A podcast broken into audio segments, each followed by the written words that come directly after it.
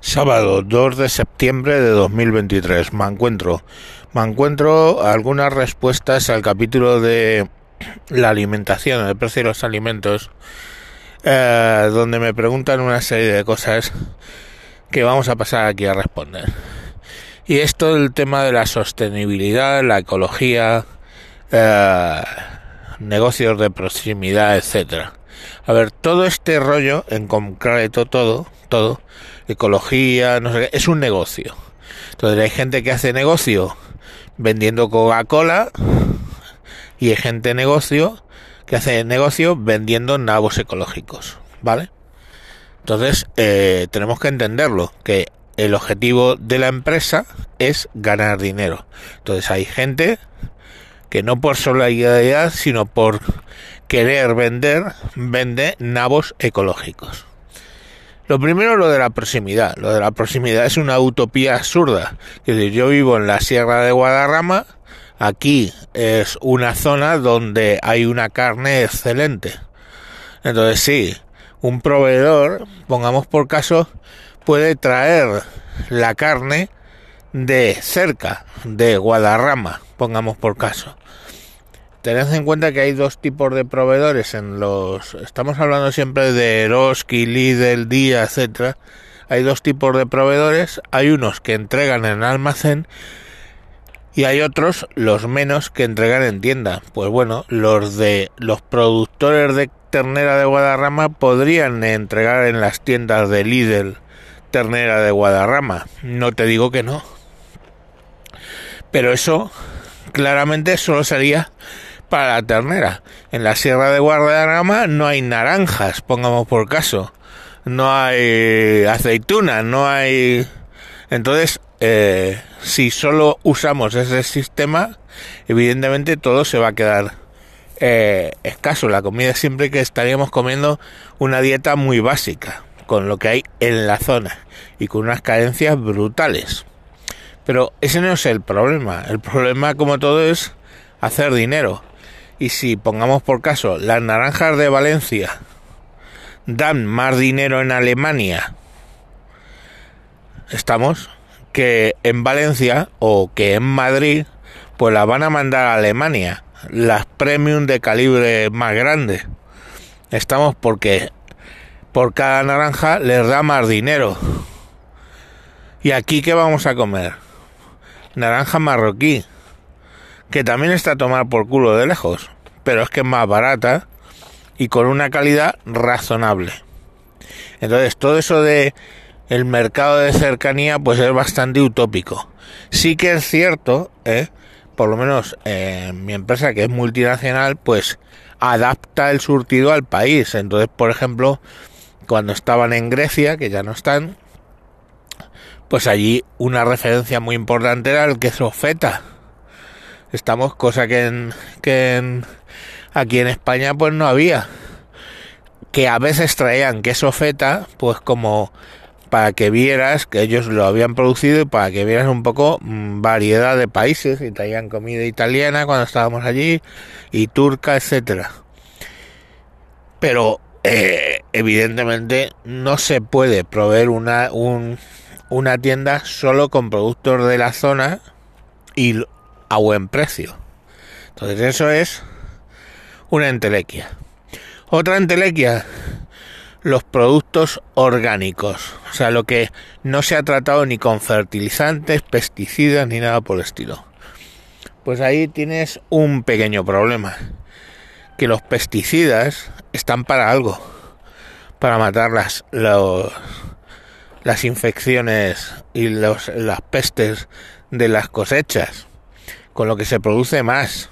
Los fertilizantes están para algo, para que sean grandes las cosas, para que estén bien alimentadas. Y a ver, chico, que un fertilizante son los nitratos de amonio. Que no es una cosa que digas, no, es una molécula extraña, no, es cosas que un árbol o el pasto genera, pero esto se lo vas a echar en más cantidad para hacer un cultivo intensivo. Lo que está claro es que si haces un cultivo más intensivo, lo que vas a conseguir es más producción, y las cosas van a bajar de precio. Por eso cuando tú vas a un, sitio de estos ecológicos, primero, la fruta tiene mal aspecto, no nos gusta el aspecto. Ellos lo dicen que es más natural, pero ya nos hemos acostumbrado a que una manzana brille, a que una naranja parezca grande y color naranja, y si cogemos una naranja tirando amarillo y pequeñuja, pues eh, no nos entra por los ojos. Pero es que además esa, esa mierda de naranja va a ser más cara porque la producción ha sido menor. Entonces al final todas estas putas tiendas son un negocio de vender cosas caras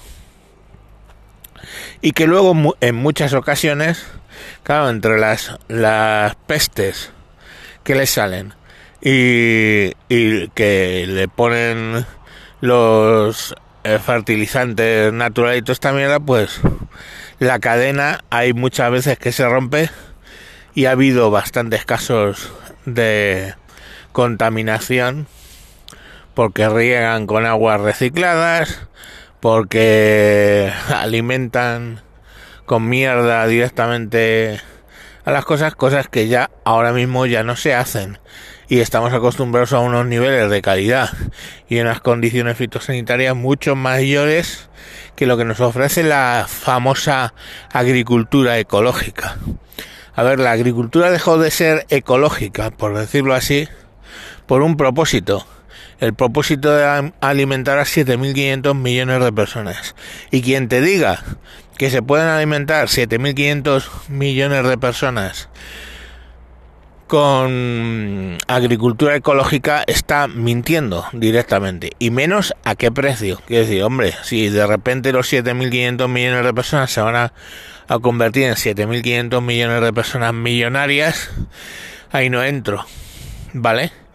Pero es que la capacidad de producción ecológica no da ese, ese volumen.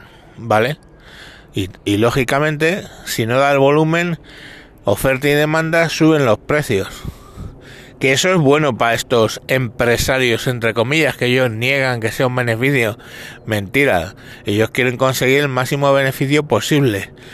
Todo este rollo de... No, pero es que es mejor para la salud. Toda esa mierda, pues a lo mejor a alguno le interesará que sea mejor para la salud. Que no es verdad. También hay bastante componente de quimiofobia. La gente ni entiende. Cuando tú le dices, no, es que hay un problema con el óxido de dihidrógeno. Y la gente dice, sí, sí, sí, sí, sí. Casi toda la comida se produce con óxido de dihidrógeno y bueno, es una sustancia esta que cuando se mete en el cuerpo humano pues puede matarlo y no sé qué, todo ese tipo de cosas. Y el óxido de hidrógeno suena muy peligroso, ¿no? Eh, bueno, de hecho se destruyen ciudades solo por el óxido de hidrógeno, como Bilbao el otro día, porque el óxido de hidrógeno es el agua. Entonces lo que tenemos que huir son de esas fobias absurdas de fobias de mamá me he bebido una probeta del quimicefa, porque las cosas no son así. Hay muchísimos organismos en la Unión Europea que vigilan que lo que uses sea absolutamente eh, seguro. ¿Vale? Cosa que, por ejemplo, no tiene Marruecos. Nosotros acabamos vendiendo nuestras naranjas con pesticidas regulados por la Unión Europea en Alemania para luego comprar naranjas, sandías, melones a Marruecos que han sido tratados con lo que Dios le ha dado a entender por barato y porque fomenta la producción. Entonces, eh, bueno, pues como veis, hay mucha hipocresía en todo esto de de los cultivos ecológicos y bios y toda esa mierda.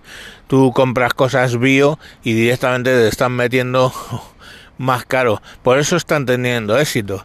Porque las grandes superficies sobre todo tienen una sección bio y vas a comprar el aceite en vez del normal el bio. ¿Y qué tiene el bio? Vete tú a saber que dicen que no tiene pesticidas, pero eso no ha habido una trazabilidad, como de hecho ocurrió con unos pimientos, no, pepinos que vendieron en Alemania, ¿os acordáis? Estaban contaminados. Pues que decían eso. Y, y al final eran unos brotes de soja locales que también estaban contaminados. Y es que normal, si tú no usas pesticidas, si tú no tienes un tratamiento de las frutas y verduras adecuado, pues lo que consigues es extender enfermedades como las que teníamos, anda, hace 80 años, que es cuando se cultivaba así.